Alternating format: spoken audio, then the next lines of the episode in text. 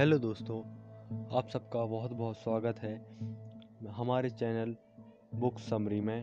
तो आइए अब हम नई कहानी लेकर आ गए हैं और इस कहानी के लेखक मुंशी प्रेमचंद जी हैं। इस कहानी का नाम कैदी है। तो आइए इस कहानी को हम शुरू करते हैं। चौदह साल तक लगातार मानसिक और शारीरिक तकलीफ़ भोगने के बाद आईवन ओकोटस्क जेल से बाहर निकला, पर उस परिंदे की तरह नहीं।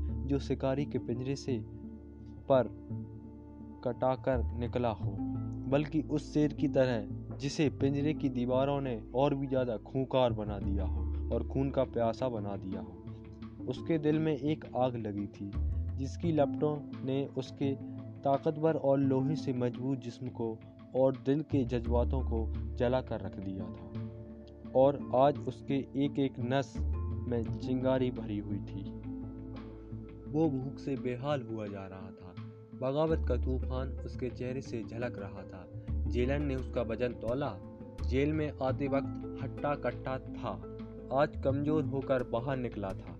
जेलन ने हमदर्दी दिखाते हुए पूछा, अरे, तुम्हारा वज़न तो बहुत कम हो गया है। आइबन ने अपनी हड्डियों के ढांचे जैसे जिस्म को बड़े नाच से देखा और खुद के अंदर एक जलजला सा महसूस करते हुए जवाब दिया कौन कहता है कि मैं कमज़ोर हो गया हूँ? तुम खुद देख रहे होगे, जेलर बोला।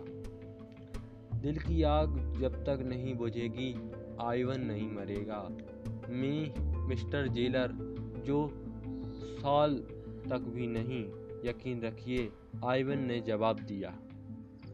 आइवन ऐसी ही बैकी बैकी सी बातें किया करता था, इसलिए जेलर ने उसे ज़्यादा भाव नहीं दिया। वैसे भी सबको लगता था कि वो पागल है। कुछ लिखी पढ़ी के बाद उसके कपड़े और किताबें मंगवा कर उसे दे दिए गए।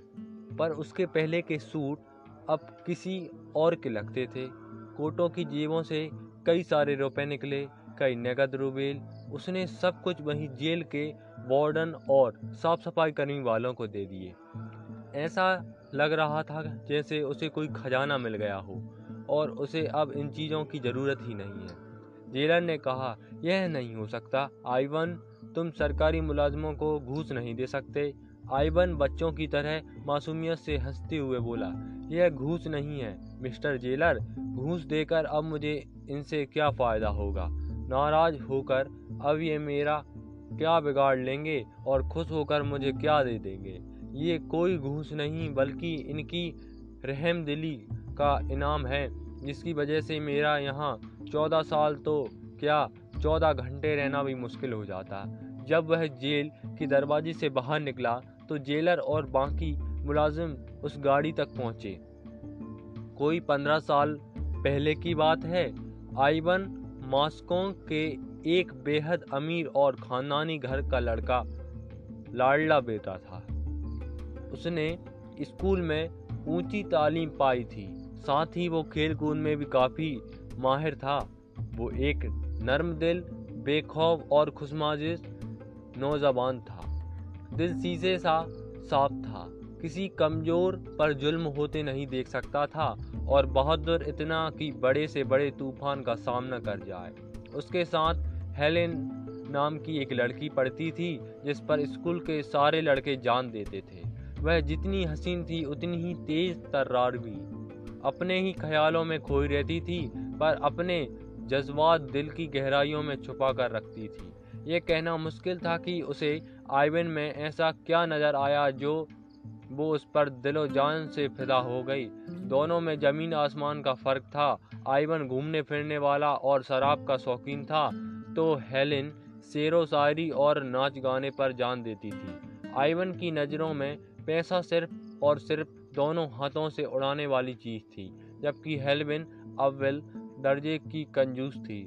आइवन के लिए स्कूल का लेक्चर हॉल किसी जेल से कम नहीं था, और हेलेन इसी समुद्र की मछली थी। उन दोनों की फितरत में ज़मीन आसमान का फ़र्क था, और यही फ़र्क उन्हें एक दूसरे के करीब ही चलाया था, जो आखिरकार उनकी मोहब्बत का सबब बन गया। जब आइवन ने हेलेन से अपने प्यार का इजहार करते हुए उससे शादी करने की मर्ज़ी ज़ाहिर की तो हेलेन भी मना नहीं कर सकी। दोनों किसी शुभ घड़ी में शादी करके सुहागरात मनाने के लिए किसी सुंदर सी पहाड़ी जगह पर जाना चाहते थे। अभी उनके ख्वाब पूरे भी नहीं हुए थे कि अचानक सियासी उठापटक ने उनकी ज़िंदगी को अपनी लपेट में ले लिया। हेलेन तो पहले से ही वतन परस्त थी उसकी देखा देखी आइविन भी रंग में रंग गया। वो रईस खानदानी लड़का था और उसके लिए आम लोगों का साथ देना काफ़ी मुश्किल फैसला था। वो जब कभी इस कसमकस में उलझ कर मायूस होता तो हेलेन उसे हौसला बताती और आइवन उसकी बेपनाह मोहम्मत और जुनून देखकर अपनी कमज़ोरी पर शर्मिंदा हो इसी दौरान यूक्रेन इलाके में एक बड़ा ही जालिम और बेरहम गवर्नर मुकर्र हुआ था, जिसका नाम था रोमनाफ। रोमनाफ वतन परस्तों का कट्टर दुश्मन था। जिनमें जब तक दो चार बागियों को जेल ना भेज दे, उसे चैन नहीं आता था। आते ही उसने कई प्रेस के संपादकों पर सरकार के खिलाफ बगावत का इल्ज़ाम लगाकर उन्हें साइबेरिया की जेल में डलवा दिया था। कई किसान सभाएँ तोड़ दी, शहर की म्यूनिसिपैलिटी तोड़ दी और जब आम जनता इस मनमानी के खिलाफ अपनी आवाज़ उठाने के लिए एकजुट एकजुट हुई तो उसने पुलिस की भीड़ पर गोलियाँ चलाने का हुक्म दे दिया, जिसमें कई बेगुनाह और मासूम लोग मारे गए। इलाके के में मार्शल ला लगा दिया गया। सारे शहर में तफरी का माहौल फैला हुआ था। पुलिस की तलाशी जारी थी, लोगों को जबरन धमकाया जा रहा था और उनसे मारपीट की जा रही थी। डर के मारे लोग घरों में बंद हो गए थे। ऐसे मौके पर हेलेन ने बड़े सख्त तेवर में कहा, ये तो सरासर जुल्म है, ये नाइंसाफ़ी अब देखी नहीं जाती। आइवन, कोई तो रास्ता होगा इस जुल्मो सितम से बचने का? आइवन ने सवालिया नज़रों से उसकी तरफ़ देखा। हम कर ही क्या सकते हैं?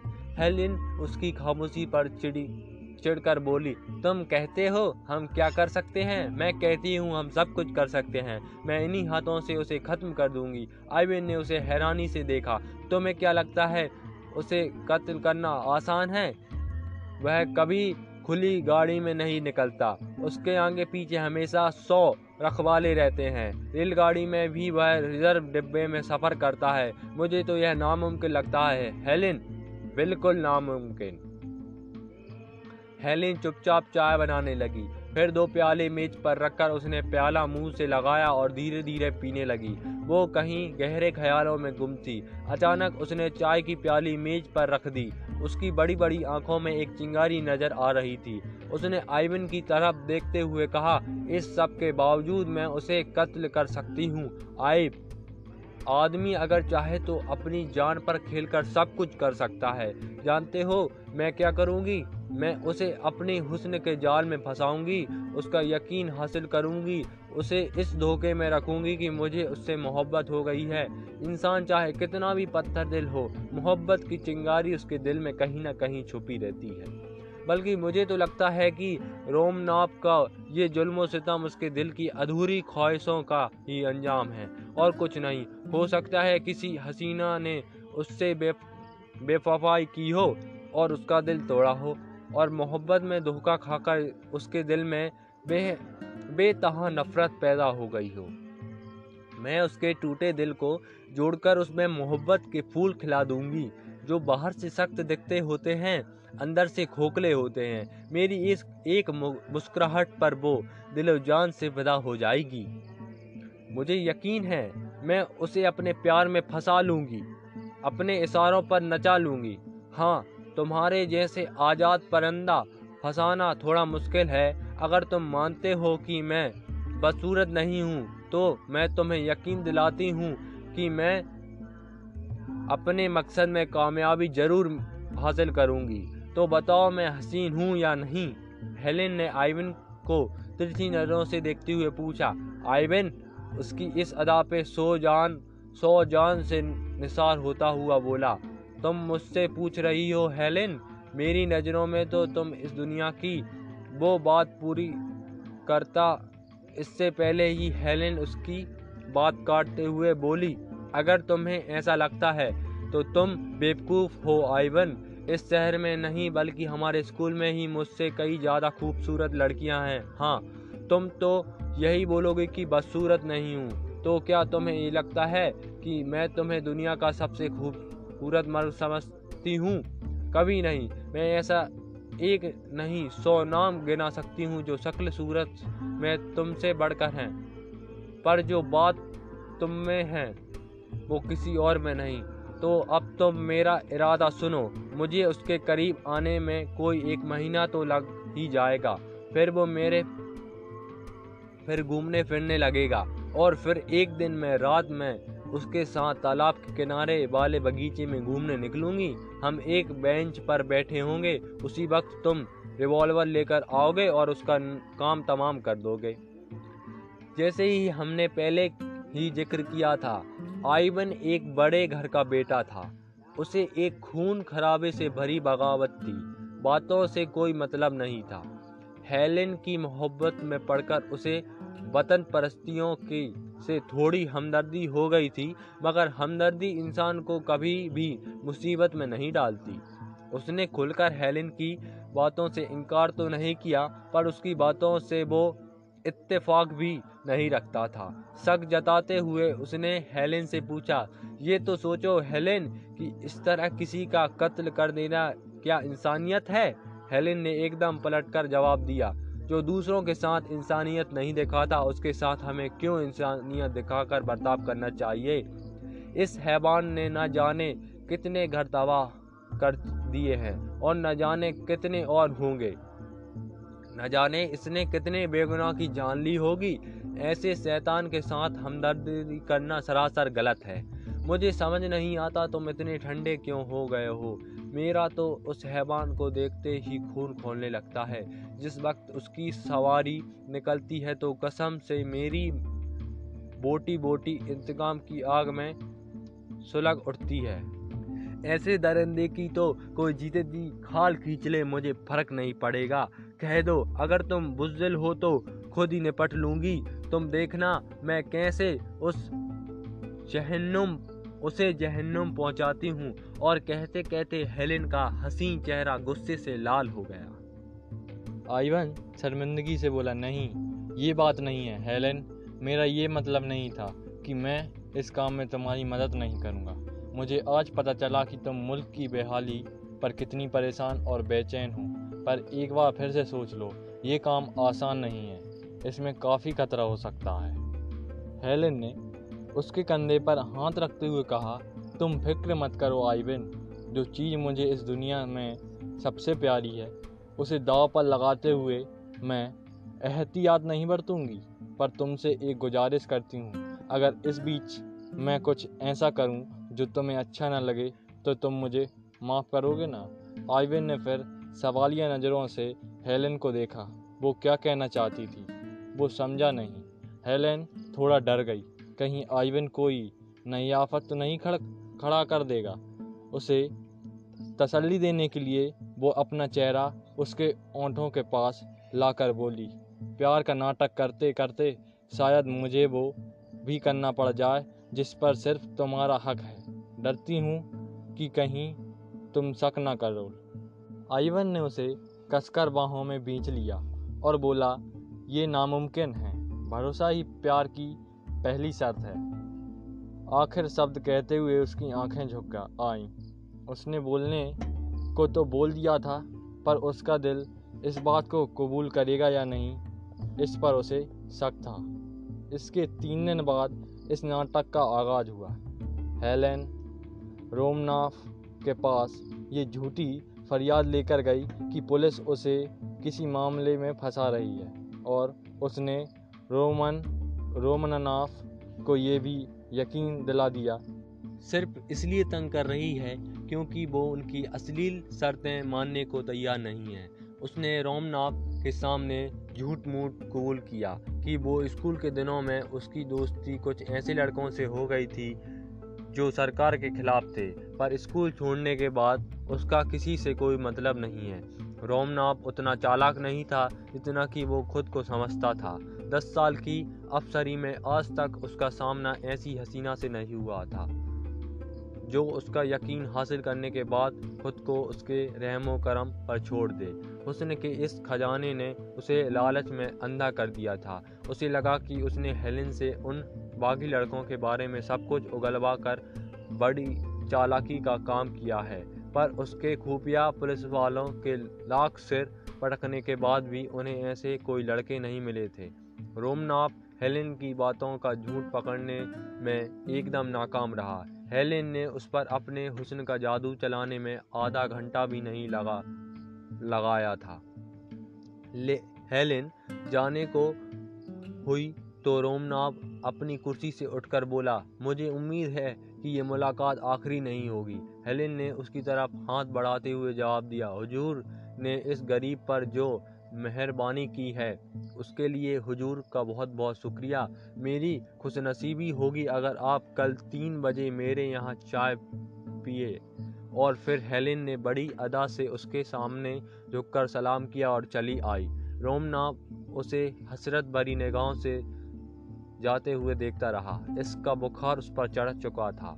हेलेन रोज रोमनाथ से मिलती और आकर सारी बातें आइवन को सुनाती। रोमनाथ असल में जितना बदनाम है, उतना बुरा नहीं। वो तो बड़ा ही खुश मिजाज है।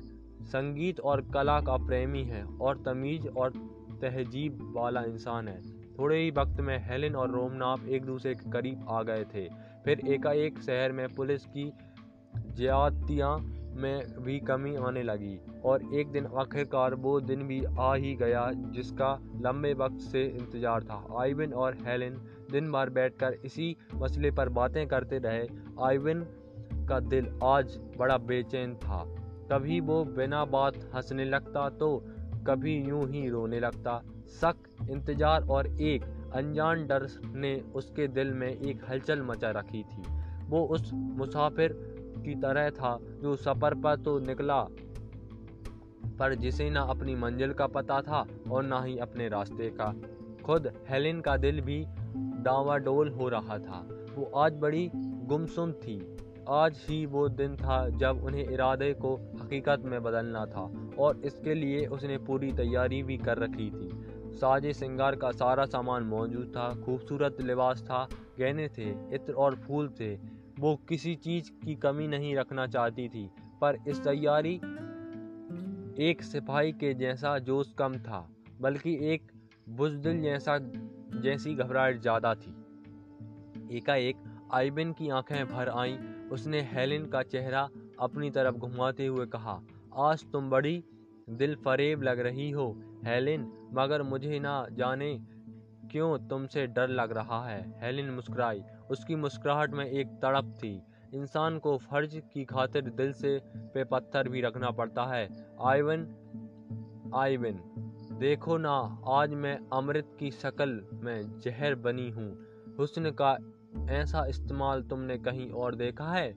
आइबिन ने बुझे हुए मन से कहा, क्या इसी को वतन परस्ती कहते हैं? यह वतन परस्ती है, यह जहन्नुम है, मगर दुनिया में अभी कुछ दिन और इसकी ज़रूरत पड़ेगी। यह हालात जितनी जल्दी बदलें, उतना अच्छा। पासा पलट चुका था। आइबिन की रगों का लहू उबाल मर रहा था। वो गुस्से से दांत पीसती हुआ बोला, इन जुल्मियों को दुनिया में फलने फूलने दिया जाए ताकि इनके गुनाहों के कांटों से ज़मीन पर कहीं पाँव रखने की जगह ही ना बचे।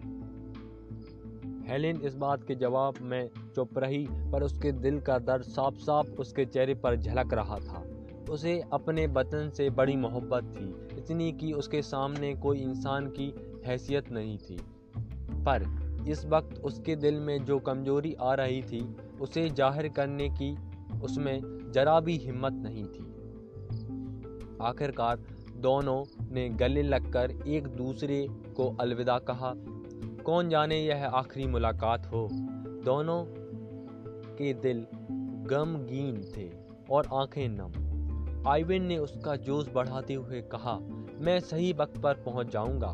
हेलेन ने कोई जवाब नहीं दिया। आइविन फिर से नर्म लहजे में बोला, खुदा से मेरे लिए दुआ करना, हेलेन। हेलेन ने रोने हुए गले से कहा, मुझे खुदा पर यकीन नहीं है, पर मुझे तो है, आइबन बोला। कब से हेलेन ने पूछा, जब से मौत मेरी आँखों के सामने खड़ी है, आइबन बोला, और यह कहकर वो तेज़ी से निकल गया। शाम हो चुकी थी, मुश्किल इम्तहान में सिर्फ़ दो ही घंटे बचे थे। डर के मारे आइविन की जान सूखी रही थी। वह कहीं अकेले में बैठकर सोचना चाहता था, उसे एहसास हुआ जैसे वो आज़ाद नहीं है, बल्कि एक बड़ी, मोटी सी जंजीर में बुरी तरह जकड़ा हुआ है। पर वो इस जंजीर को तोड़े कैसे? रात दस बज चुके थे, हेलेन और रोमनाप बगीचे में फूलों की झाड़ी के नीचे बेंच पर बैठे हुए थे। सर्द हवा चल रही थी, चाँद कहीं बादलों में छुपा था, जैसे दिल में छुपी कोई उम्मीद हो। हेलेन शक भरी नज़रों से आसपास देखते हुए बोली, काफ़ी देर हो चुकी है, अब यहाँ से चलना चाहिए। रोमनाथ ने बेंच पर पाँव फैलाते हुए कहा, कोई ज़्यादा देर नहीं हुई, हेलेन। मैं नहीं जानता कि मेरी ज़िंदगी के ये पल एक हसीन ख्वाब हैं या हकीकत, पर अगर सच है तो किसी ख्वाब से भी ज़्यादा दिलकश है, और अगर हकीकत है तो भी ख्वाब से ज़्यादा मीठे और सुनहरे।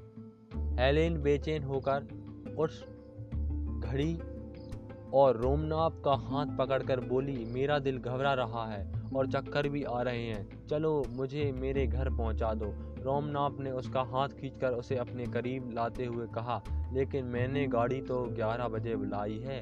हेलेन के मुँह से चीख निकल गई, क्या 11 बजे? हाँ अब 11 बजने वाले हैं। आओ, तब तक और कुछ और बातें कर लेते हैं। आज की रात तो काली बला सी लग रही है। इसे जितनी देर दूर रख सकूँ, उतना अच्छा। जानती हो हेलेन, उस दिन तुम मेरी किस्मत की देवी बनकर आई थी। वरना तो अब तक मैंने कितने और जुल्म किए होते। इस रहमदिली से हालात में जो बदलाव आए हैं, मैं खुद हैरान हूँ। कई महीने के जुल्मों सितम से भी जो नहीं मिला था, वो कुछ ही दिनों की तसल्ली से हासिल हो गया।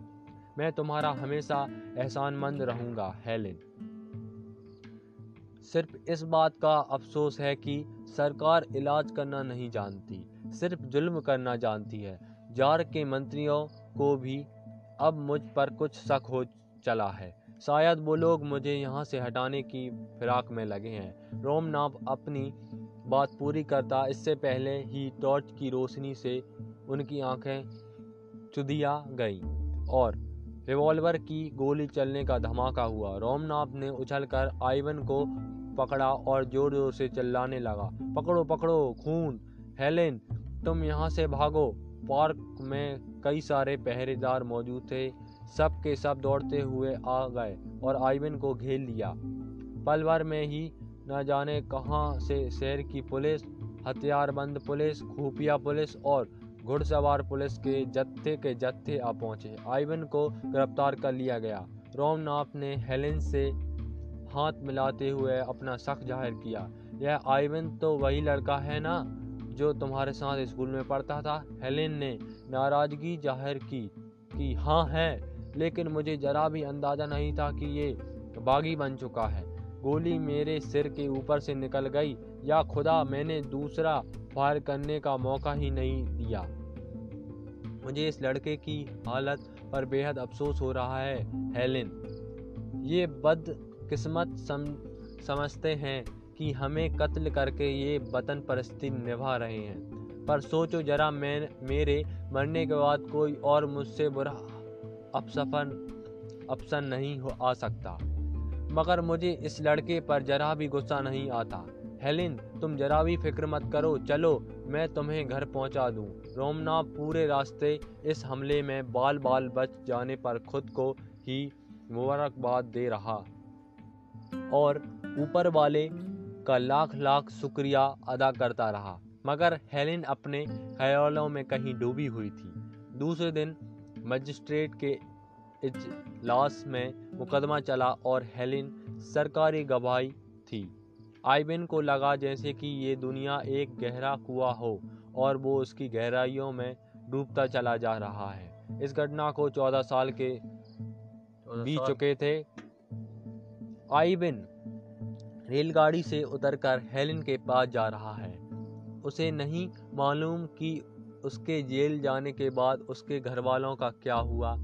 उसे इस बात की जरा भी फ़िक्र नहीं थी कि उसके माँ बाप उसकी जुदाई में बेहाल थे।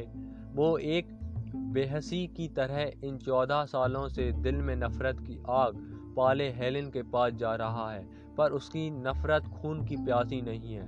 इन चौदह सालों में उसने जो तकलीफ़ें झेली थीं, उस दर्द और तड़प को वो कुछ अल्फाजों की शक्ल में जहर की तरह हेलन की रगों में भरकर उसे भी तड़पते हुए देखना चाहता था, ताकि उसके कलेजे को ठंडक मिल सके। और वो अल्फाज क्या थे? वो हेलेन से कहेगा, हेलेन, तुमने मेरे साथ जो दगा किया है, त्रिया चरित्र के इतिहास में ऐसा दगा किसी ने नहीं किया होगा। मैंने अपना सब कुछ तुम्हारे कदमों पर रख दिया था। मैं तुम्हारे इशारों का गुलाम था। वो तुम ही थी जिसने मुझे रोमनाथ के कत्ल के लिए उकसाया था, और तुमने ही मेरे खिलाफ गवाही दे दी। क्यों किया तुमने ऐसा? सिर्फ़ अपनी हवस पूरी करने के लिए? मेरे खिलाफ और कोई गवाह नहीं था। रोमनाथ और उसकी खुफिया पुलिस भी झूठी शहादतों से मुझे हरा नहीं सकती थी। मगर तुमने मुझे सिर्फ़ इसलिए फंसाया ताकि तुम रोमनाथ के साथ अपनी हवस मिटा सको। उसकी बाहों में रहने के लिए तुमने मुझे धोखा दिया, पर मैं लौट आया हूँ हेलेन। गौर से देख लो मुझे। मैं वही आइविन हूँ जिसे तुमने अपने पैर तले कुचल कर रख दिया था। आज वही आइविन तुम्हारी असलियत से नकाब उठाने आया है। तुमने तो वतन परिस्थिति की कस्में खाई थी, खुद को देश के नाम कुर्बान कर देना चाहती थी, पर क्या हुआ? अपने लालच में अंधी होकर तुम सब कुछ भूल गई, और अमीरी और हक के पहले ही निवाले पर तुम दो हिलाती हुई टूट पड़ी। लालत है तुम पर। तुम्हारी इस बदसूरत ज़िंदगी पर लालत है तुम्हारे इस ऐसो आराम पर। शाम गहरा रही थी। पश्चिम के आसमान सूरज डूब चुका था। रोमनाथ की बड़ी सी हवेली से हेलेन का जनाजा ले जाने की तैयारी हो रही थी। शहर के सारे बड़े लोग और नेता शोक जताने आए थे। जनाजे को फूलों के हार से सजाते हुए रोमनाथ काँप रहे थे। आंसुओं से उसकी आँखें भीगी हुई थी। ठीक उसी वक्त आइवन किसी बहसी की तरह वहाँ पहुँचा, कमज़ोर, कंधे झुके हुए, सिर के बाल बढ़ाए, किसी कंकाल की तरह आकर खड़ा हुआ। उस पर किसी का ध्यान नहीं गया। सबको लगा शायद कोई भिकारी आया है। जो ऐसे मौके पर कुछ पाने की उम्मीद लिए चले आते हैं।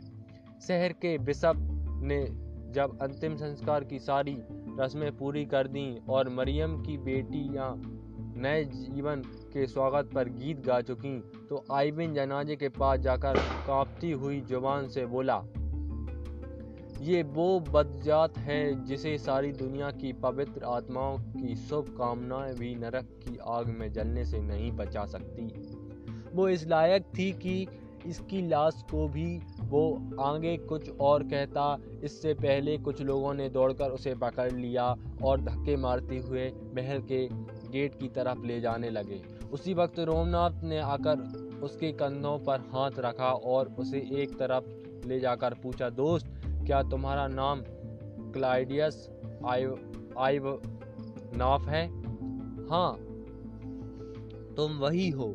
मुझे तुम्हारी शक्ल याद है। मुझे सब मालूम है। एक एक बात मालूम है। हेलेन ने मुझसे कुछ भी नहीं छुपाया था। अब वह इस दुनिया में नहीं है। तो मैं झूठ बोलकर उसकी कोई सेवा नहीं कर सकता। तुम उसे लानते भेजे, भेजा दो या गालियाँ। उसे अब फक्र नहीं पड़ने वाला। पर मरते वक्त तक वो तुम्हें ही याद करती रही। वो उस बात को याद करके हमेशा रोती थी।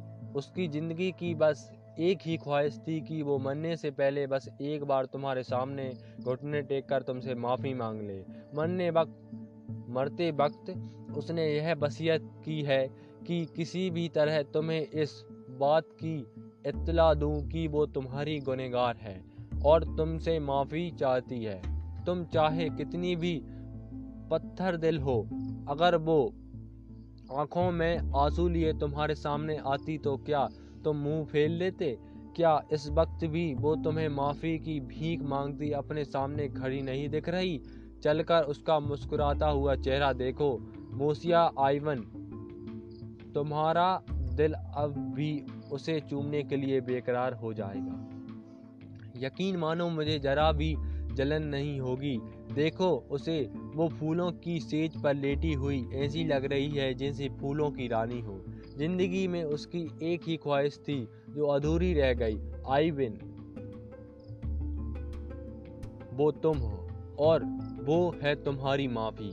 प्यारी करने वाला बड़े दिल का होता है आईबन वो माफ़ करना जानता है, चाहे कितनी भी नफरत हो या घमंड, सब इसमें मिलकर विशाल और पवित्र हो जाते हैं। जिसे कभी तुमने प्यार किया था, उसकी आखिरी ख्वाहिश की तुम ठुकरा नहीं सकते।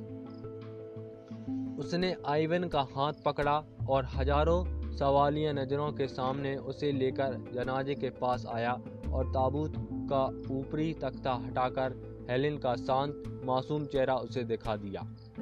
उस निष्पंद निश्चेत मूर्ति का, को मौत ने एक रूहानी नूर से नवाज़ दिया था। मानो जन्नत के फरिश्ते उसका स्वागत कर रहे हों। आइबिन की बेरहम आँखों में एक दिव्य ज्योति सी चमक उठी और उसके जहन में वो मंजर आया जब उसने हेलेन को प्यार से अपने आगोश में भरा था और उसे अपने दिल की रानी बनाया था। उसे लग रहा था, ये सब कुछ जो उसके सामने है, एक सपना है। एकाएक उसकी आँखें खुल गई हैं और वह उसी तरह हेलेन को अपने सीने से लगाए हुए है। उन प्यार के चंद लम्हों के लिए क्या वह फिर से चौदह साल की जेल झेलने को तैयार नहीं हो जाएगा? क्या अब भी उसकी ज़िंदगी सबसे हसीन पल वो नहीं थे, जो उसने हेलेन के साथ गुजारे थे? और क्या? उन लम्हों के जादू को वह इन चौदह सालों में भूल भी पाया था? उसने ताबूत के पास बैठकर कांपते हुए आवाज़ में बड़ी शिद्दत से, खुदा से दुआ की एक खुदा, तू मेरी जान से भी प्यारी हेलेन को माफ़ कर देना, और जब वह ताबूत को कंधा देते हुए चला तो उसकी रूह बेहद शर्मिंदा थी। वो कितना छोटा हो गया था, कितना नीच। ताबूत कब्र में रख दिया गया था। पर वो अब भी वहाँ बैठकर रो रहा था। न जाने कब तक वो रोता रहा। दूसरे दिन रोमनाब जब फतिया पढ़ने कब्र पर आया तो देखा आइबिन सिजदे में सिर झुकाए हुए और उसकी रूह की जन, को जन्नत नसीब हो चुकी थी। सीख, इस कहानी के दो पहलू हैं। एक यह कि जब हम किसी से सच्चे दिल से प्यार करते हैं, उसे से धोखा मिलने पर वही प्यार, नफरत और बदले की भावना का रूप ले लेता है।